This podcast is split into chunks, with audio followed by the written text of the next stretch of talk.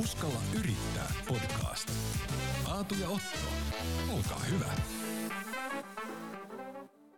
Ja tervetuloa uuteen Uskalla yrittää podcastin kauteen, niin tämän kakkoskauteen. Mahtava saada teidät takaisin linjoille. Täällä on minä, Otto, ja aina joka maanantai juhannukseen asti uusi vieras meidän kanssa puhumassa. Tervetuloa myös Otolle kakkoskauteen. Kiitos Aatu. Tämä kausi on myös sillä tavalla uusi, että jatkossa tämä podcast näkyy myös kokonaisuudessaan videona YouTubessa. Eli jos haluat nähdä, mitä Otolla on tänään päällä, niin kurkkaa YouTuben puolelle ja voit sieltä myös nähdä koko keskustelun. Meillä on lähes 40 jakson aikana ollut mitä mielenkiintoisimpia yrittäjiä, asiantuntijoita ja uskomattomia tarinoita. Ja tietenkin minä ja Otto joka jakso täällä höpöttelemässä. Mutta tänään me ei voida olla varmoja, kuka studioon tulee. Tuleeko tänne Juhani Tamminen, Andy McCoy vai itse Jarkko Tamminen, sillä vieraksi tulee imitaattori, viihdyttäjä ja yrittäjä Jarkko Tamminen. Me puhutaan Jarkon omasta urasta, millainen on suomalainen viihdebisnes ja miten esim. isoja kiertueita Suomessa rakennetaan. Tästä lähtee kakkoskausi käyntiin. Vamos!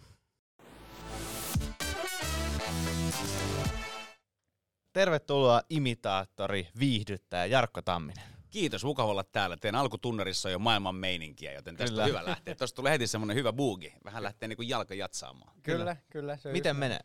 No kuule, kiitos. Ihan siis hyvin menee. Äh, tosin mulla oli tämmöinen näin, että viikko on alkanut aika mielenkiintoisesti. Mulla tilttasi sekä mun puhelin että mun selkä.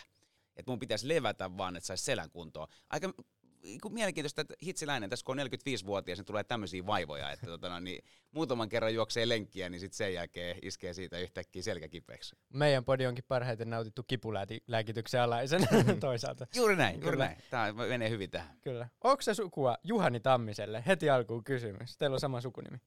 Meillä on sama sukuniemi. Siellä on Niin. kaikki, itse asiassa Tami Tammisen kanssa ollaan muutaman kerran ää, tota, tavattukin ja, ja, hän on sitä, että, että sanoo, että, että hän on senior Tamminen, junior Tamminen tuota, ja tehdään sellainen juttu, että tuota, jossain vaiheessa vuodetaan lehdistölle, että tuota, monen sun isäsi ja tuota, mun faija, että tuota, tehdään siitä isot otsikot, rakkaat siskot. tuota.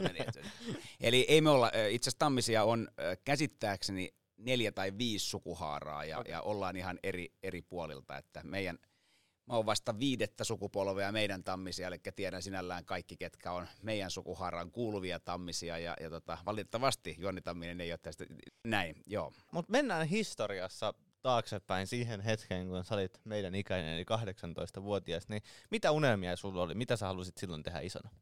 No silloin öö, Kallion ilmastotaitopainotteista lukiosta silloin kirjoitin ylioppilaaksi, ja mulla oli aika monen sellainen, että onko se teatterikorkeakoulu vai kauppakorkeakoulu. Ja, ja tota, mä itse asiassa kauppakorkeakouluun kolme kertaa pyrinkin, mutta siinä oli sitten vähän niin kuin ne työt niin kuin innosti, että mulla, mulla tuli silloin aika paljon niin kuin dubbaushommia, spiikkaushommia, mä aloin kääntää piirrettyjä, ohjaamaan piirrettyjä ja ja tota, sitten mä ajoin taksi, tota, pizzataksia ja oli kaikenlaista niin jotenkin niin innostu siitä, että olisi kiva, oli kiva päästä tekemään sen jälkeen. Ja, ja toki siinä tuli armeija, eli mulla oli niin, että mulla oli lukion jälkeen tuli niin kuin vuoden ää, tauko, tein siinä hommia, sitten tuli se armeija siihen perään. Ja siinä oikeastaan sitten nämä dubbaus ja muut jutut vei mua sit siihen, että myöskin tuo imitaatio mua innosti yhä enemmän ja rupesi tulee keikkaa siihen. Ja näin ollen, niin tosiaan kolme kertaa pyrin sinne ja teatterikorkeakouluunkin pyrin neljä kertaa, kun sitten neljännellä kerralla pääsin sisään, niin silloin se oli sitten vuosi 2003,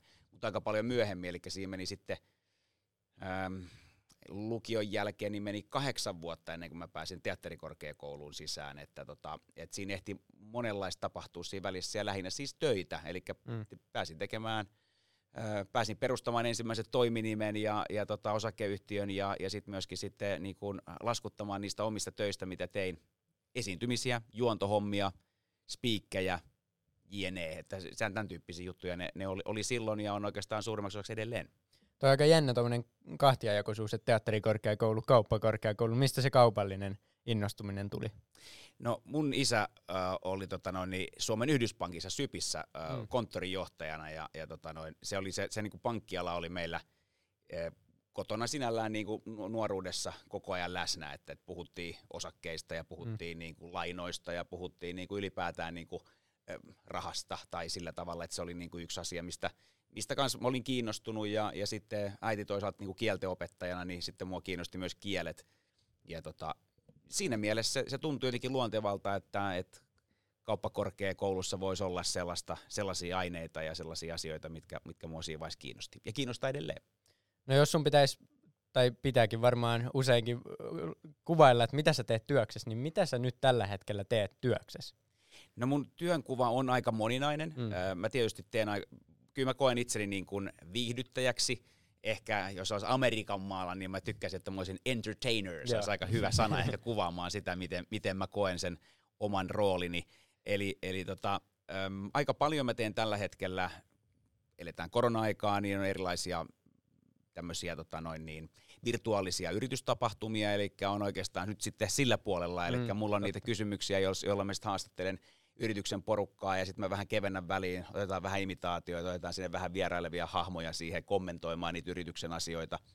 Valmistelen aika paljon niihin, se on ollut mulla aina se mun juttuni, että mä valmi- perehdyn siihen yritykseen, ähm, otan selvää heidän, heidän tota, toimialasta, heidän toimitusjohtajista, markkinointijohtajista, muista vähän semmoista, millä mä pääsen ehkä pikkasen roustaamaan niitä. Mm. Äh, mä otan selvää heidän sanastosta, erilaisista lyhenteistä, mitä siellä käytetään ja niin edelleen. Ja sitten niistä pääsen sitten syvälle siihen niiden, niiden tekemiseen ja, ja kirjoitan niistä sitten erilaisia juttuja myös mun imitaatiohahmoille sekä sitten itselleni.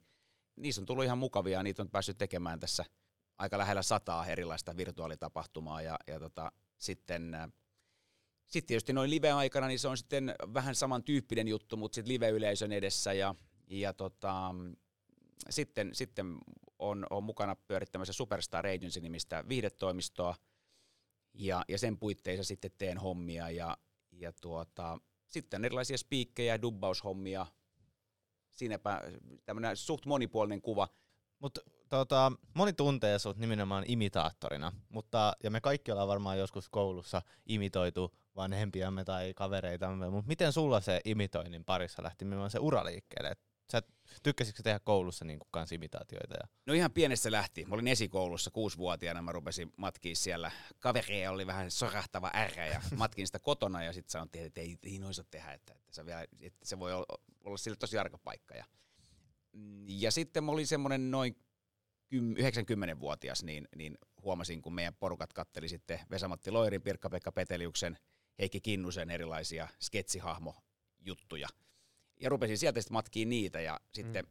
matkin niitä ja esitin niitä, uskaltauduin esittää niitä ja huomasin, että no, nämä ei ole niinku oikeita tyyppejä, että ehkä niinku näitä hahmoja voi ihan niinku vapaasti mm. matkia.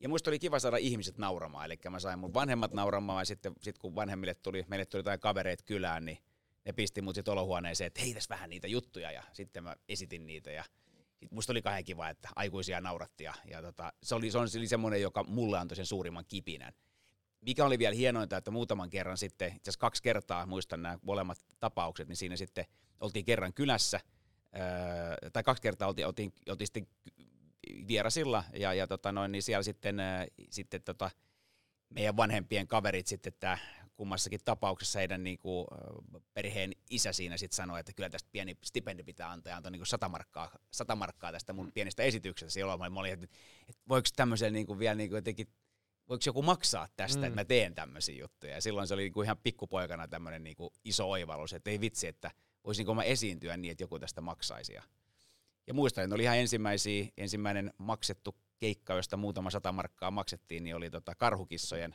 jääkiekkoseuran pikkujoulut. Ja, ja tota, siitä sitten lähti äm, siten, että 11-vuotiaan tapasin Joonas Myllyveren nimisen imitaattorin. Se kertoi sitten, että voi matkia myös oikeita tyyppejä, eikä vaan näitä tämmöisiä äh, niin kuin – niin kuin tota, sketsihahmoja. Ja tota, pääsin silloin niin kuin kiinni vähän siihen, mitä se imitaatio on.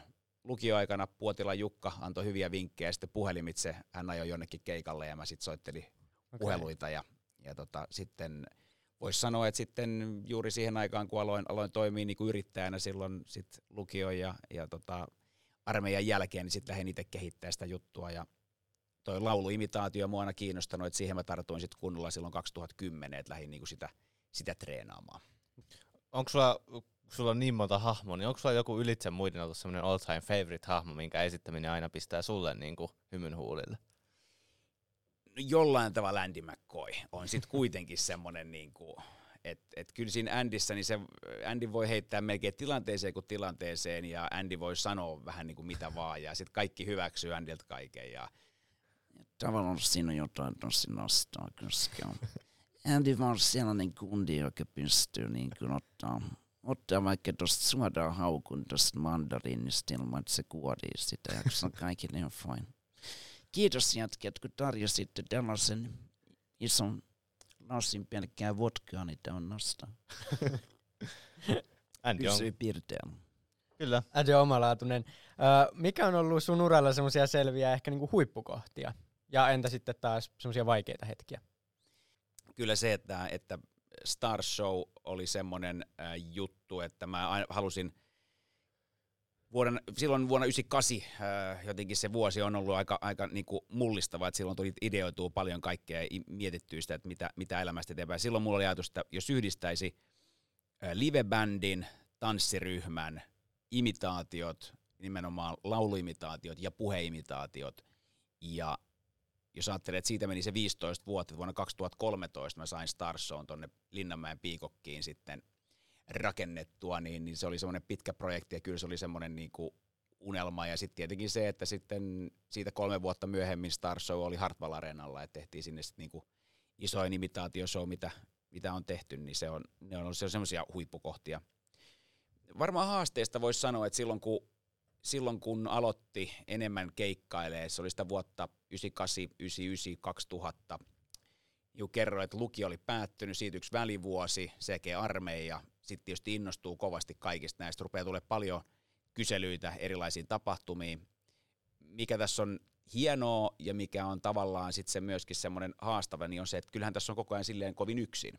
Kyllä silloin muistan paljon soitelleeni kavereille tuolta matkalta ja kaikki oikeastaan oli ottanut omat opintonsa siinä sitten lukion jälkeen ja oli sitten tokaa kolmatta, neljättä vuotta sitten jossain opiskelemassa ja itse ajelee ympäri Suomea ja, ja tota, on siellä jossain hotellissa ja on aina se hauska kaveri ja sitten ajelee takaisin Helsinkiin ja kyllä mä muistan, että siinä useammat itkut siinä sitten niinku autossa tavallaan, niinku, että tätäkö tämä mun elämä tästä mm. eteenpäin on, että mm. et kaikilla muilla on niinku jotain muuta, mutta mä oon tämmöinen yksinäinen reppureissaaja, joka tuo menee, menee tota pitkin poikin ja sitten sen jälkeen on aina se hauskaa ja iloinen, mutta sitten kuitenkin on kovin yksinäinen. Ja ehkä semmoinen yksinäisyys oli siinä, siinä hetkessä niin kuin semmoisena hyvinkin isona haasteena. Tavallaan että tässä ehkä vanhempana on oppi, oppinut myös pitämään siitä, että sitten taas kun on niinku perhettä, niin se on ihan mukavaa, että onkin mahdollisuus siinä sen keikkareissun aikana jäädä sinne hotelliin ja siinä kiitos vaimolle Sannalle, joka on sitten hoitanut ne pienet lapset siellä kotona, mutta sitten on voinut nukkua se pitkän yön siellä hotellissa ja sitten niinku taas se on ollut vähän niinku toisella tavalla sitten taas niinku mukavaa, mutta siinä vaiheessa kun, kun ko- koki itsensä niinku yksinäiseksi, niin kyllä se niinku on semmoinen semmoinen, semmoisia niinku haasteellisia hetkiä. Onko sä päässyt tavallaan siitä omasta ajatteluloukusta irti, että sä olisit vaan se hauska kaveri? Vai onko sä niinku pystynyt tavallaan antaa itselle semmoisen synnin päästön? No joo, tavallaan sanotaan näin, että mä tietysti vähän niin kuin oikasin siinä kyllä ne monenlaisia ajatuksia, mitä silloin siinä kävi, kävi tota irti. Kyllä mä niin kuin, äm, ensinnäkin, äh, joo, äh, teatterikorkeakoulussa mä kävin semmoisen mietinnän läpi tämmöisestä, että mä, aina, mä mietin sitä, kun mä rupesin jossain vaiheessa jännittää sitä, että saanko mä ihmiset nauramaan. Mm. Ja tavallaan se lähtee just siitä ajatuksesta, että mä olen se hauska kaveri. Mm. Ja, ja tota, sitten sit mä käyn sen näin, että mä menen joka kerta lavalle pitämään hauskaa. Mm. Koska niin mä kerron, ihan pienestä pitää mun, musta hauskinta oli se, että ihmiset nauraa. Mm. Mutta jos mä en otakaan sitä siitä silleen painetta, vaan mä menen sinne pitää itse hauskaa, koska musta on hauska tehdä sitä, mitä mä teen, ja musta on kiva kertoa niitä juttuja, niin se tarttui, tarttuu yleisöön. Ja se on, niin kuin, se on se ehkä se isoin oivallus, jolla mä oon päässyt siitä oikeastaan tuohon, hyvä kysymys, että siihen niin kuin, siitä päässyt, päässyt yli siitä myöskin, että ja mä en oikeastaan ikinä ottanut painetta siitä, että mun tarvitsisi olla niinku tälleen niinku siviilissä hauska. Musta on kiva olla hauska, mutta mulla ei myöskään semmoista, mun tarvitsisi ottaa tila haltuun ja koko ajan heittämässä jotain vitsiä väliin. Että et ei ole niinku ongelma olla vakava tai, tai asiallinen tai, tai tota noin niin, että, että aina sen ei tarvitse olla sitä, sitä niinku vitsiheittoa. Mutta sulla on ollut erilaisia yrityksiä, niin kerro vähän niistä, että mi, mitä niinku, onko ne kaikki ollut nimenomaan imitaation ja viihdealan yrityksiä? mitä sulla on ollut? Voi sanoa näin. Ähm, toiminimi ensin oli JT Fool Around silloin vuonna 1998. Mulla oli silloin toiminimi, jolla pääsin sitten laskuttamaan näitä esi- esiintymisiä. Et silloin aika nopeasti kävi ilmi, että kun syksyn 97, kevään 98 siinä sitä verokorttia sinne kopioi jo, jokaiseen firmaan, mm. niin siellä firma oli vähän, niin, niin joo, että nyt me maksetaan sulle palkkaa ja että mikä sitten onkaan. Ja, ja huomasin, että no joo, että, että sitten perehdyin, että no miten tämä laskuttaminen onnistuisi. Ja, ja siinä vaiheessa kävi oikeastaan ilmi, että aika pitkälti ää, toiminimi on ehkä ainoa vaihtoehto. Et silloin oikeastaan sellainen yleinen ilmapiiri, joka lähti siitä, että verottaja oli aika paljon 89-luvulla purkanut erilaisia osakeyhtiöitä, joita esiintyjät oli perustaneet. Ehkä niitä oli myös hoidettu huonosti ja varmasti myös sitä, mutta tietyllä tavalla nähtiin, että tämä nimenomaan tämmöisen freelancer-verokortin vieminen joka paikkaan, niin sulle ei ole mahdollisuutta tehdä niin kuin omaa osakeyhtiöä, mm. vaan oliko sitä toiminimi oli ainoa vaihtoehto. Ja tota, sitten voi sanoa, että osakeyhtiö tuli kysymykseen siinä vaiheessa, kun voit palkata toisen ihmisen itsellesi töihin, vaikkapa sihteeriksi tai assariksi tai teet jonkun toisen kaverin kanssa osakeyhtiön. Ja, ja tota, niinpä mä oikeastaan sitten, äh, mä perustin osakeyhtiön, äh, mä mietin, se oli vuonna 2003, niin kuin viittä vuotta myöhemmin, mutta äh, laitoin sen pöytälaatikkoon, koska pääsin silloin teatterikorkeakouluun. Mun ajatus oli silloin, se oli Comedy Corner Oy, ajatus oli silloin, että tämä olisi ohjelmatoimisto ö, esiintyville taiteilijoille, ja että siihen palkattaisiin ihminen, joka toimii niin kuin ohjelmatoimiston kaltaisesti buukaten keikkoja esiintyjille. Joo.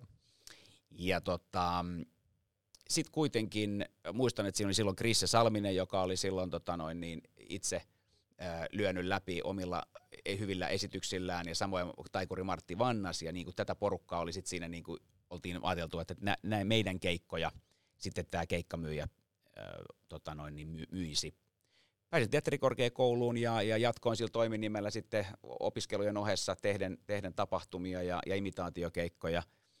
Kunnes sitten sit meni pari vuotta eteenpäin, 2005 ää, tota, törmäsin sitten ää, Totte Westerlundin, jonka kanssa perustettiin ohjelmakauppa, joka oli siis ohjelmatoimisto, joka oikeastaan ihan tämän saman porukan ympärille, mutta perustettiin se niin, että, että, että omistettiin yritys puoliksi ja, ja tota, ohjelmakauppa toimii edelleen, eli tota, silloin aika pitkälti niin juontajien koomikoiden ympärille lähdettiin tekemään ohjelmatoimisto. Öm, se tarina oikeastaan ö, sitten, sitten 15 vuotta tuossa ohjelmakauppaa, oli, oli ohjelmakaupassa mukana ja sitten sen jälkeen, sen jälkeen siitä tota, tuli semmoinen hyvä hetki, että, että tota, nähtiin vähän niin kuin se, että miten yritystä kehitytään, niin vähän nähdään eri, eri lailla ja, ja tota noin, niin tuli semmoinen hyvä hetki siitä sitten irtaantua ja, ja sitten jatkoin hommia Comedy Cornerin puitteissa, kunnes sitten tuli – tuli uusia ideoita ja tuli tämä, että mitäpäs jos sitten itse asiassa niin kuin artisteille ja, ja Warner Music Live näki sitten myöskin mahdollisuutena sen, että, että lähettäisiin tekemään erityisesti nyt kun tämä korona-aika tässä tuli päälle näitä virtuaalitapahtumia ja, ja sitä kautta lähdettiin tekemään niitä ja perustettiin sitten Superstar Agency Roivaisen Petrin kanssa ja, ja on siinä sitten ollut mukana ja, ja, ja, tota, ja Petri siinä sitten niin kuin enemmistöomistajana ja toimitusjohtajana pyörittää sitä ja meillä on siinä mukavasti porukkaa nyt jo, nyt jo sitten neljä viisi henkeä töissä ja, ja tota, näin aikoina se on ollut tosi hieno suoritus. Ja seuraavaksi puhutaankin vähän tuosta showbisneksestä.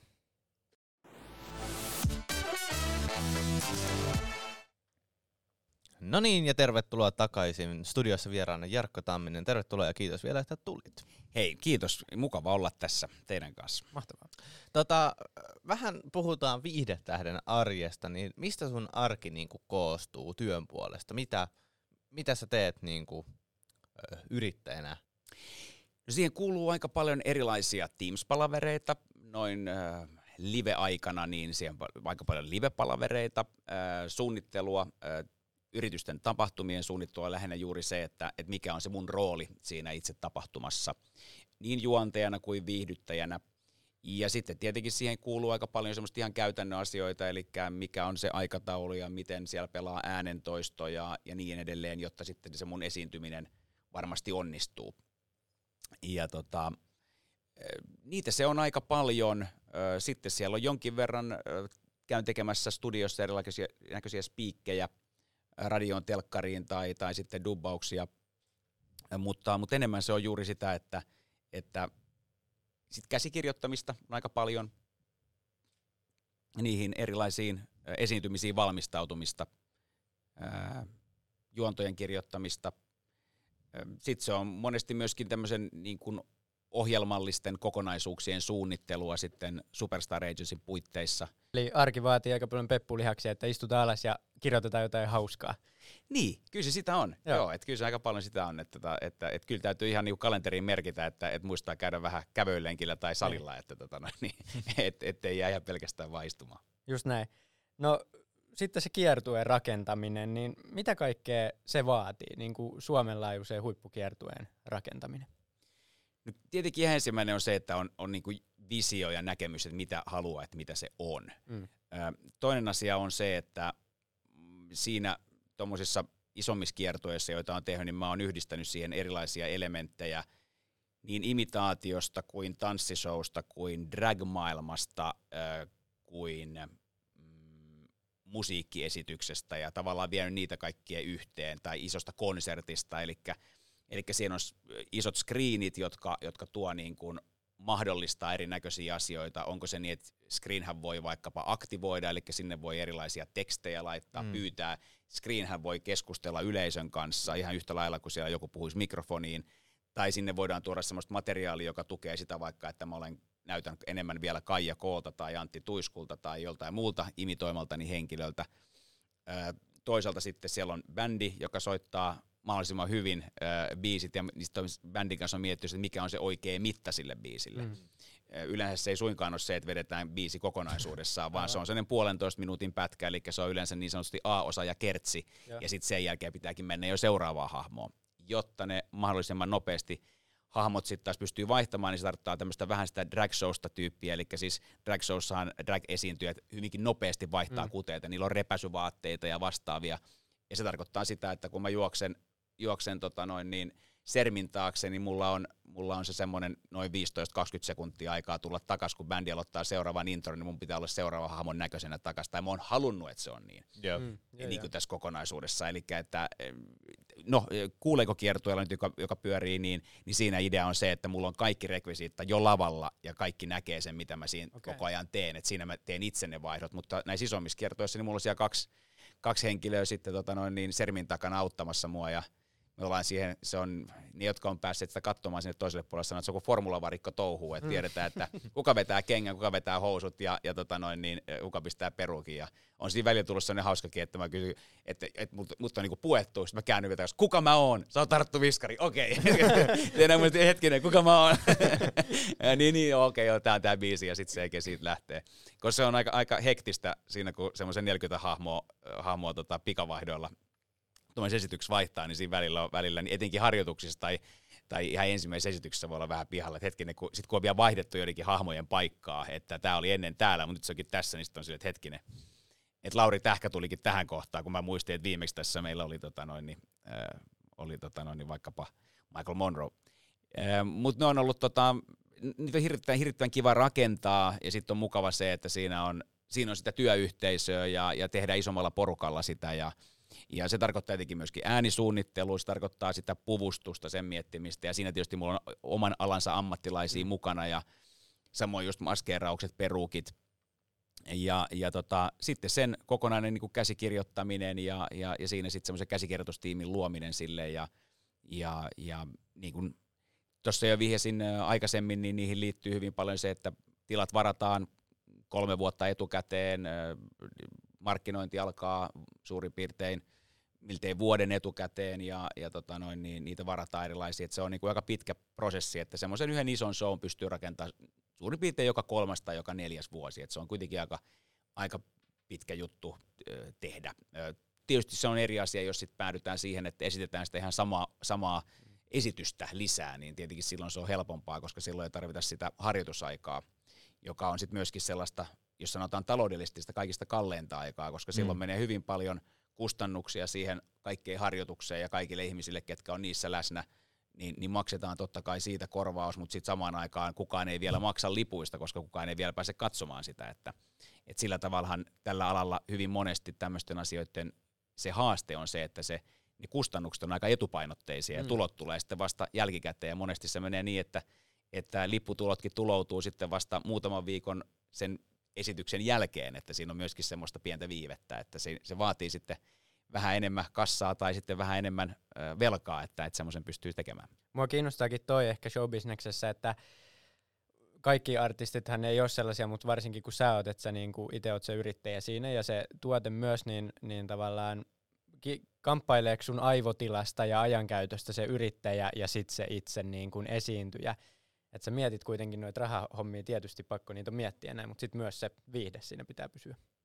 No, no se on just näin, että Mm. et siinä oikeastaan että se on tar- t- t- niinku tärkeää se aikatauluttaminen. Joo. Et sen takia mulla on siinä niin, että mä tiedän, että että ne tilat on varattu tossa ja se markkinointi on tehty tossa ja mulla on ollut tossa tuommoinen käsikirjoitussessio ja sitten mulla on tulossa tossa se seuraava ja sitten silloin kun on se harjoitusaika, niin sitten pääsee keskittymään mahdollisimman paljon ja pitkälti sit siihen itse sisältöön ja siihen itse esitykseen.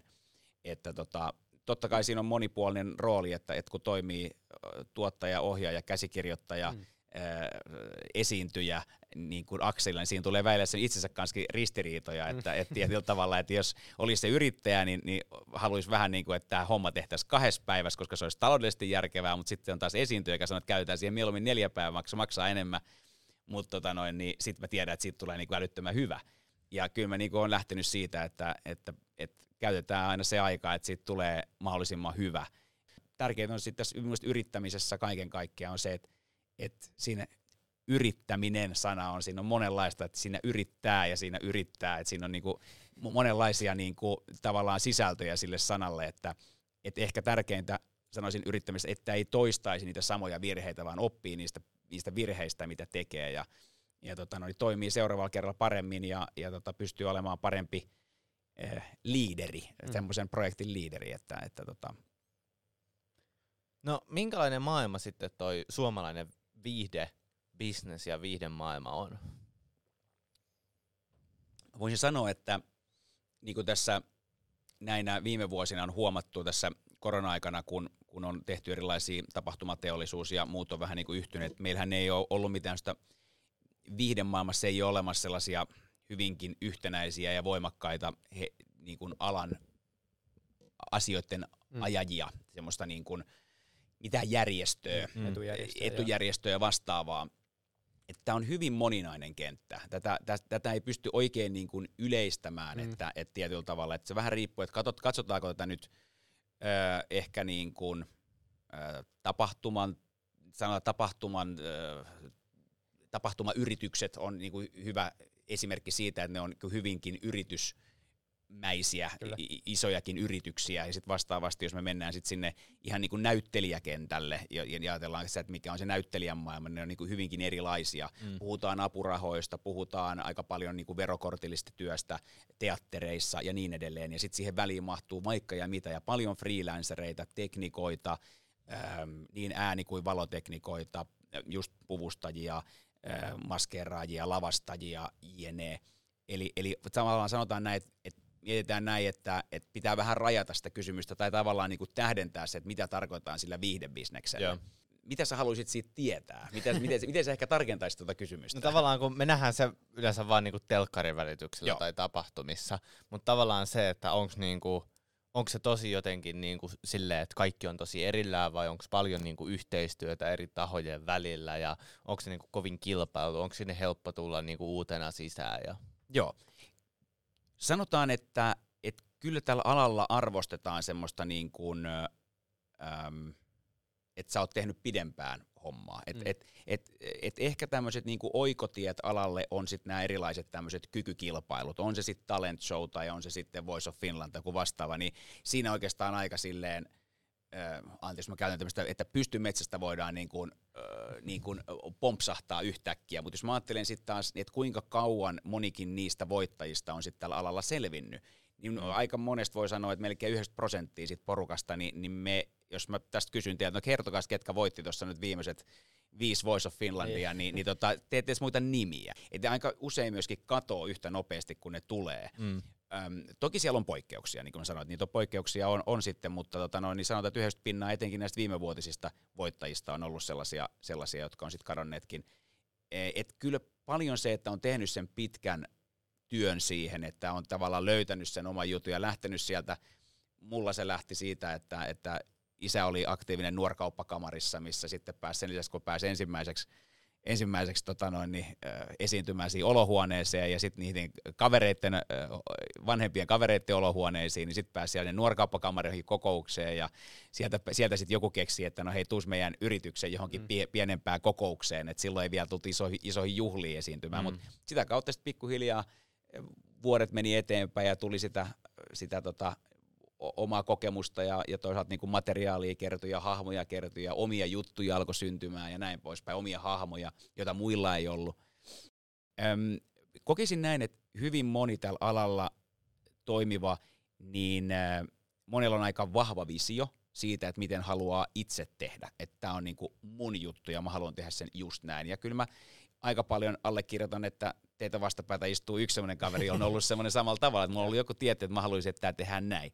Ja toki mä oon, niin kun, äh, on huomannut, että kun on hakenut näitä tämmöisiä erilaisia, niin kuin, että tehdään yhdessä juttuja, niin niissä monella tavalla äm, sanotaan, että ne taiteelliset jutut kohtaa tosi kivasti, mutta sitten tavallaan se yrittäjyyspuoli on semmoinen, että siitä on vähän erilaisia näkemyksiä, mm. ja, ja se on niin kuin, se, se voi olla joskus haastavaa. Toisaalta sitten taas sanoisin näin, että jos mä ajatellaan niin tätä positiivista, niin se, että jos mä ajattelen tapahtumayrityksiä, ohjelmatoimistoja ja sitten sitä kautta taas niin kuin esiintyjä, jotka esiintyjät myy palveluksia ohjelmatoimistoille ja tapahtumatuotteille, niin se toimii älyttömän hyvin. Mutta sanotaan, että se riippuu hyvin paljon produktiosta. Samalla, samalla tavalla sanoisin, että telkkarimaailmassa niin, niin televisiotuontoyhtiöt on hyvinkin ammattimaisia. Suurin osa niistä on tällä hetkellä kansainvälisesti ö, omistettuja, eli, mm. eli Suomessa on sitten niin kuin Suomen Fremantle ja, ja, ja, ja, ja tota noin, niin näin päin pois, Suomen Shineit ja, ja, ja nämä. Enemmän se ehkä tuolla live-puolella on sellaista, sellaista että siellä, siellä, niin kuin, siellä se vielä hakee muotoa, mutta kyllä mä näen, että semmoinen yhteistyö on niin kuin se, millä me päästään tekemään vielä erilaisia ja uudenlaisia juttuja. Mikä on tärkein ominaisuus viihdemaailmassa menestymiseen?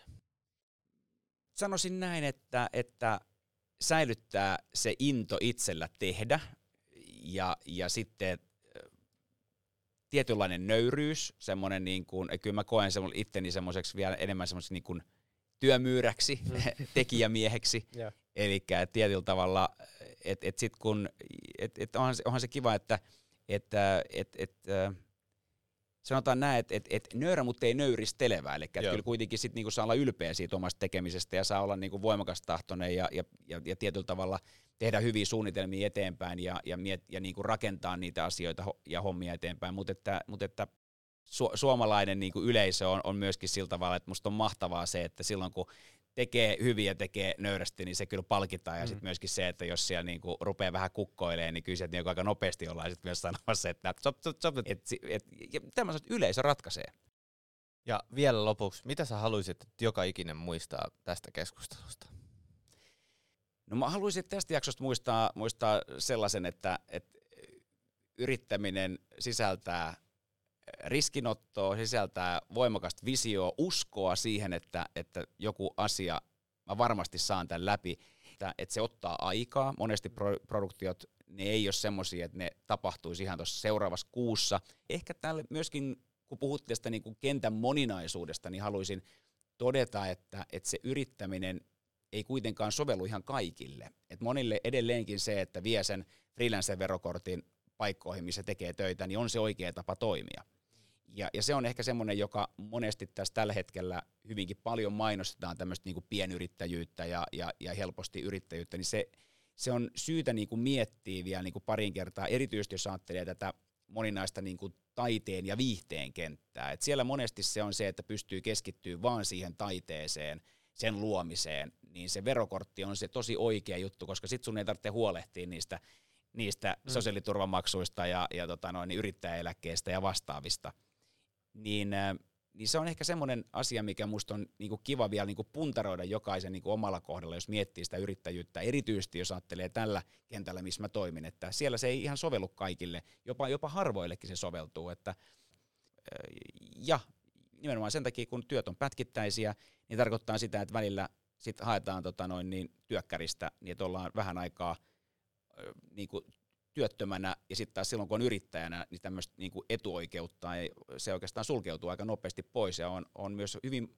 monia sellaisia kohdannut, jotka on pistänyt yrityksen pystyyn ja sitten siinä meneekin se kuukausi pari ennen kuin saa sitten sen yrityksen ajettua alas, kun etenkin näinä aikoina, korona-aikoina on hyvin haastavaa tällä alalla löytää töitä. Mm. Niin se voi olla, että, että tota noin, niin sitä, etenkin sitä semmoista laskutettavaa työtä niin on sen verran vähän, että sille ei tule toimeen. Jos on yrittäjästatuksella, niin sitten taas se on vaikea mennä sinne tota noin, niin työkkäriin sanoa, että hei nyt olisi tota, niin tämmöinen tilanne, että tota, sitten sanotaan, että hei sä oot yrittäjä.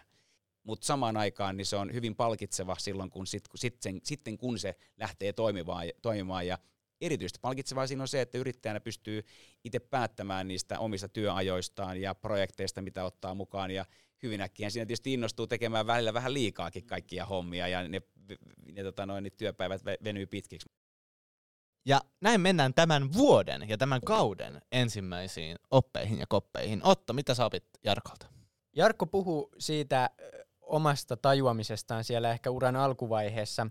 Se, että, että hänellä oli alkanut tulla se kiertueen ja sen hauskuuttamisen myötä sellainen, että, että hän, hän ehkä alkoi vähän väsyä siihen ja leipeintyä, niin että niin kuin omaa tekemistään ja omaa uransa ja omaa itseensä jopa voi kalibroida uudestaan ja sen voi ajatella täysin uudestaan ja pitää käydä semmoinen sisäinen paini ehkä niin kuin jossain vaiheessa elämää, jossa hänkin oli sitten päättynyt, että okei tästä lähtien aina kun mä menen lavalle, niin mä, mulla on hauskaa, silloin muillakin on hauskaa.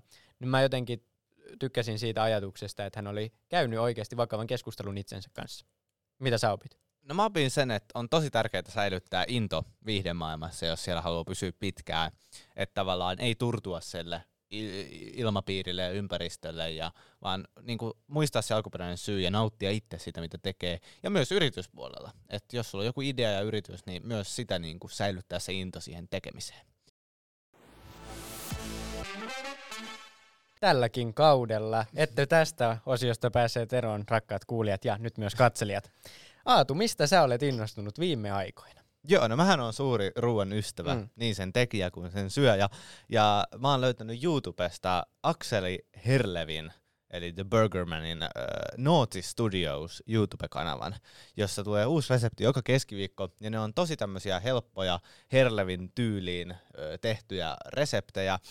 Ja, ja yksi, mitä aion itse asiassa heti tällä viikolla testata, niin on uh, Naughty Burger. Hän antoi mm. oman reseptinsä heidän kuuluisaan Naughty Burgeriin. Mutta sieltä löytyy carbonaraan ja erilaisiin thairuokiin reseptejä. Niin viihdyttävää, mutta samalla myös hyvä ottaa omaan testiin. Mistä sä oot?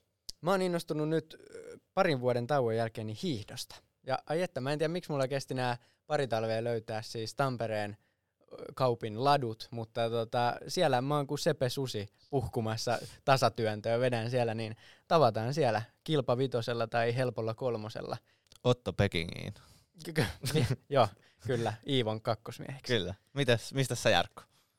No tässä tota, noin joululomalla äh, tulin innostuneeksi Netflixistä, lähdin miettimään, että no mikä se olisi toinen sarja, ja löysin semmoisen The Hundred, eloon jääneet, missä tota noin, niin avaruudesta sitten tula, tulee tota noin, niin nuoria satakappaleita lasketaan maapallolle eh, ydinlaskeuman jälkeen. Okay. Ja sitten mä ajattelin, että tähän on hyvä, että tässä on 13 jaksoa, jonka jälkeen sitten niin tässä on seitsemän kautta.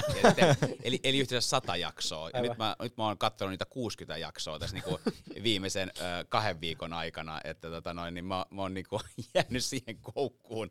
Kyllä näin Hei, kiitos paljon Jarkko, että pääsit meidän vieraaksi. Oli mahtava kuulla sun storia ja kaikkea tsemiä tulevaan.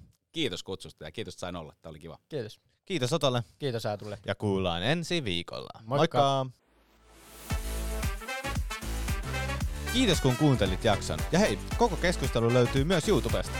Tätä podcastia tuottaa Nuori Yrittäjyys ry, joka löytyy kaikista someista at nuori yrittäjyys. Ensi viikkoon.